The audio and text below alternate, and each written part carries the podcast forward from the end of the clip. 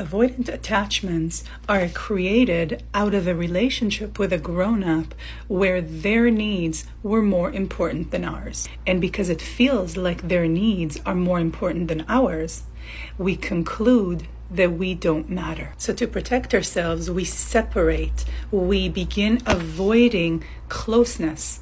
And in fact, whenever someone has a need from us or even expresses a desire to be with us, it feels like a need, and then it feels like our needs no longer matter.